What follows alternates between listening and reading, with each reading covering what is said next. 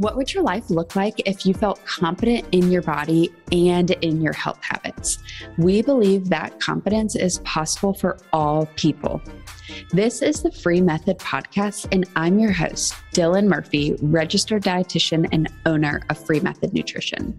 We are dedicated to empowering women to make peace with food, heal their relationship with their body, and create sustainable health habits. Come hang with us each week as we have conversations that will inspire you to live a life of freedom. Let's dive into today's show. I hope wherever you are, it feels like fall today because I can just tell you here in Nashville, it has started to feel like fall and it is amazing. Today, we're going to talk about busting some common diet talk phrases with the intuitive eating principles. So, if you've even just like existed in this like diet culture centric world for like two seconds, there's probably like so many phrases you've heard that maybe at this point you almost feel almost like immune to recognizing, like, oh, that might be diet culture because it's it's just all around us. It's so common. It's in conversations with friends, dialogue on TV shows. Gosh, one thing I'm seeing now is like it's in like books that we're reading to our 1-year-old children. And we're probably exposed to it without even realizing because it's just so ingrained in our daily vocabulary. So I thought it could be helpful if we unpack some common phrases that we come across and then also really dig into why they're not necessarily helpful and why they are kind of the opposite of intuitive eating. So, what I want to talk about is I'm hungry, but I'll ignore it. So, think back to a time that your stomach maybe like embarrassingly growled in the middle of class or a meeting.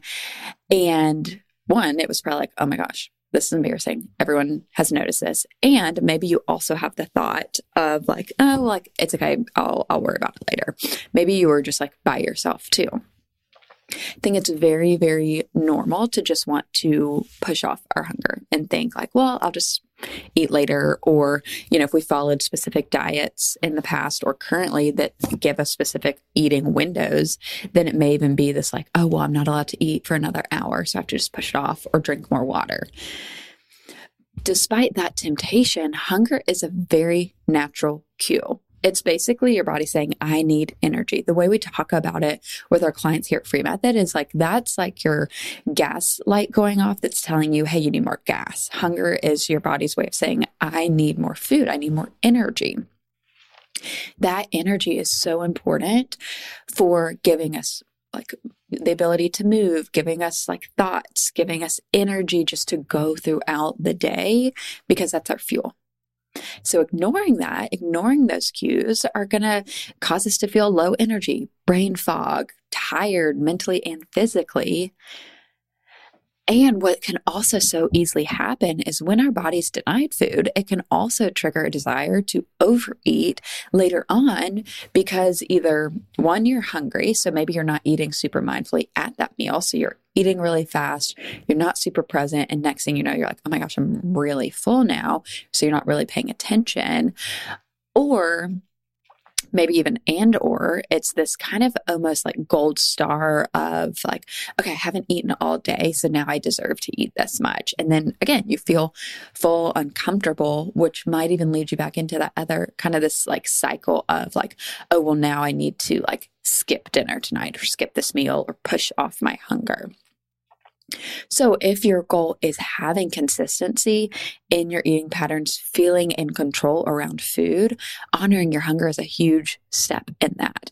Instead of ignoring your stomach, taking a minute to pause, reflect on the level of hunger, and then see what your next step should be. That's something we spend a lot of time talking about is really how how do we interpret our hunger? How do we recognize like what do we do as a response? Do I need a meal? Do I need a snack? Is this comfortable hunger I'm experiencing? Is this uncomfortable? So then you know how to respond accordingly. The next one that's gosh thrown around everywhere cheat meal, cheat day, cheat, whatever you want to call it, snack, whatever. Cheat is such a dangerous word when we use it around food. When we label things with a word like cheat, we are subconsciously blaming ourselves for eating those things we enjoy, or we're making those foods feel like they're like bad or off limit foods. Because think about the word cheat. You cheat on a test, something like that. Like that is a bad thing. We don't want to cheat on our test. We want to, you know, not cheat. we want to just take the test and focus on our own answers.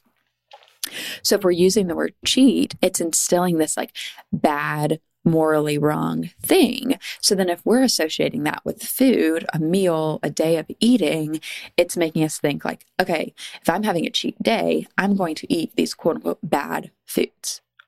But then what often happens, maybe on the bookends of this cheat day or cheat meal, is then like, oh, okay, well, I need to be really tight. I need to restrict. I need to not honor my hunger cues. I need to do this. I need to do that, which also doesn't end well.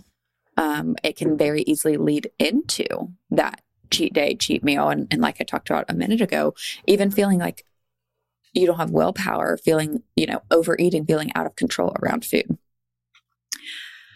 by placing that blame, by labeling these foods as bad, by talking about as a cheat day, that is going to impact your relationship with foods because we want the goal is that we can get to a place where food doesn't have morality. It's seen as neutral. Food is just food, no matter what it is. Food has different nu- nutrient value for sure.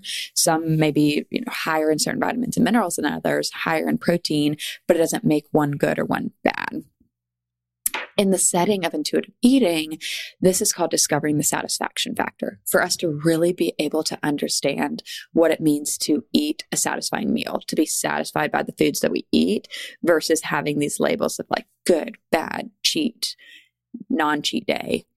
Food's meant to be pleasurable. It's meant to be enjoyed. We're not cheating or doing something wrong by eating foods that we enjoy. Now, this goes into what I was just talking about good versus bad food. It's so common. This is probably one of the most, most common things that we see is just labeling foods as good, good and bad. So many of us assign value to food, food related behaviors. These are deeply rooted perceptions and they impact how we see food, whether it's we seeing certain carbs, it's like, oh, these are good carbs, these are bad carbs.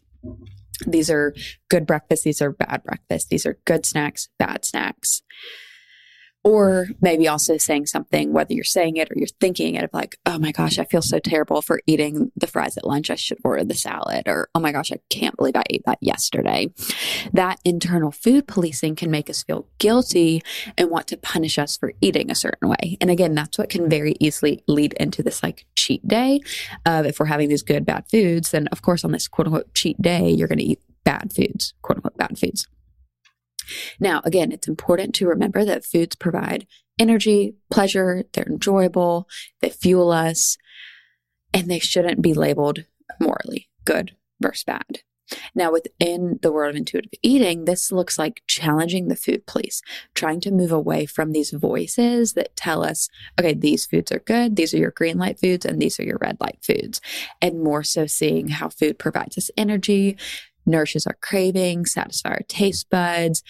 You know, they help us like develop relationships, experience different cultures. There's so much that can go into food. And walking away from this good, bad labeling can really help you step into those positive attributes of food. Now, another common phrase no carbs after 12 p.m., or I can't eat until 10 a.m., or I can't eat after 7 p.m. So these certain rules that have to do with like time and food groups of, okay, well, I'm not going to eat until this time, or I can't eat any specific food group until this time. Creating rules around food or restricting intake are two common diet methods that can so easily worsen our relationship with food. This is what can intensify our feelings of depravity, increase our cravings, and again can ultimately manifest in us overeating later on. You'll notice that common trend with all of this can so easily lead to overeating later on. And then you feel like, oh, I feel like out of control around food. I, I can't trust myself.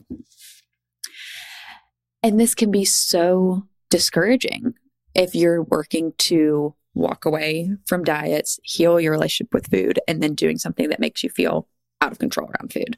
So, in wanting to avoid going down that path, stepping into what intuitive eating calls making peace with food can be so huge in this. And even again, challenging the food police. If we have these certain rules, these certain time limits. So we really want to move away from that and move more towards building balanced meals, honoring our hunger cues, really having more of these like intuitive relationships with food instead of having these guidelines of, okay, I can't eat until this time. I have to stop eating after this time. I can only eat these foods then.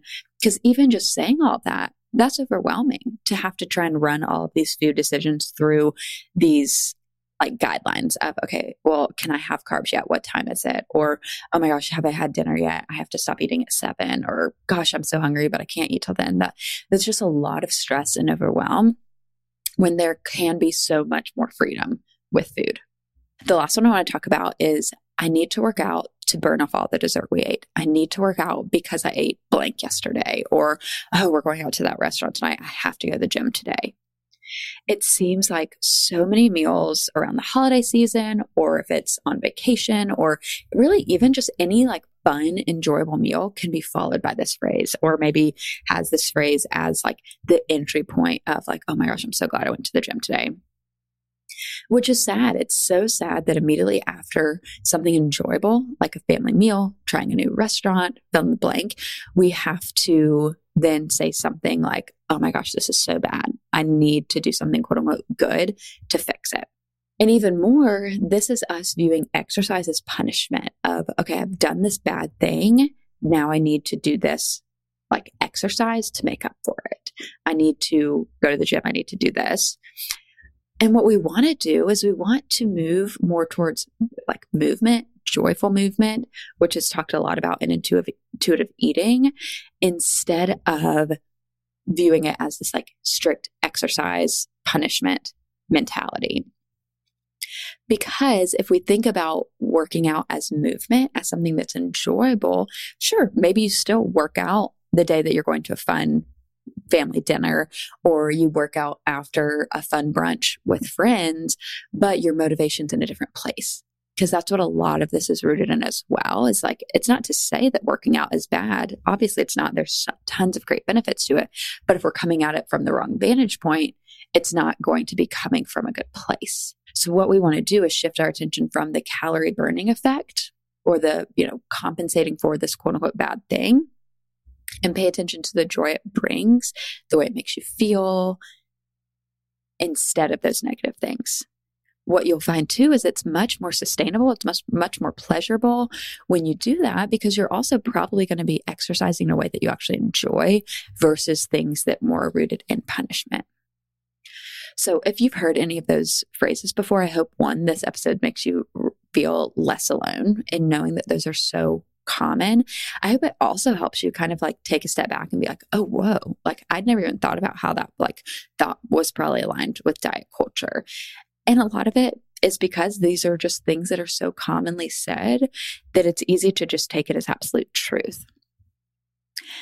Now, by working to move away from diet culture and more into intuitive eating, you'll be able to find so much freedom in your food choices. So, if this resonates with you, a really good place to start your journey. We have a course called Body Confidence Playbook that's a really great entry point into your own personal intuitive eating journey. So if you head to freemethodnutrition.com slash course, you can see more about that. Thanks so much for joining today's episode on the Free Method podcast. If you enjoyed it, please leave us a five star review. That helps others discover this message of freedom. Share this with your friends and make sure you tag us on Instagram at Free Method Nutrition. And if you're ready to start your own journey to freedom, I'd love to offer you a free call to chat with me about your health goals. Head to freemethodnutrition.com slash free call to schedule yours. We will see you in the next episode.